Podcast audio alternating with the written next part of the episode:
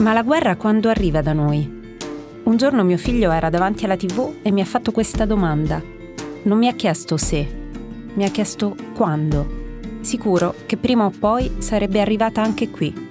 Ho pensato a lungo a quella domanda e ho capito quanto sia difficile per i ragazzi e le ragazze comprendere cosa sta accadendo intorno a noi. Così ho provato a costruire prima una mappa e poi una bussola, per aiutarli a orientarsi nella confusione che ci circonda. Per farlo ho scritto un libro e poi sono andata a parlare direttamente con loro. Sono entrata nelle scuole per provare a raccontare con parole semplici la cosa più assurda che fanno gli esseri umani la guerra. Sono Francesca Mannocchi e questo podcast di Cora Media si chiama Per esempio La guerra.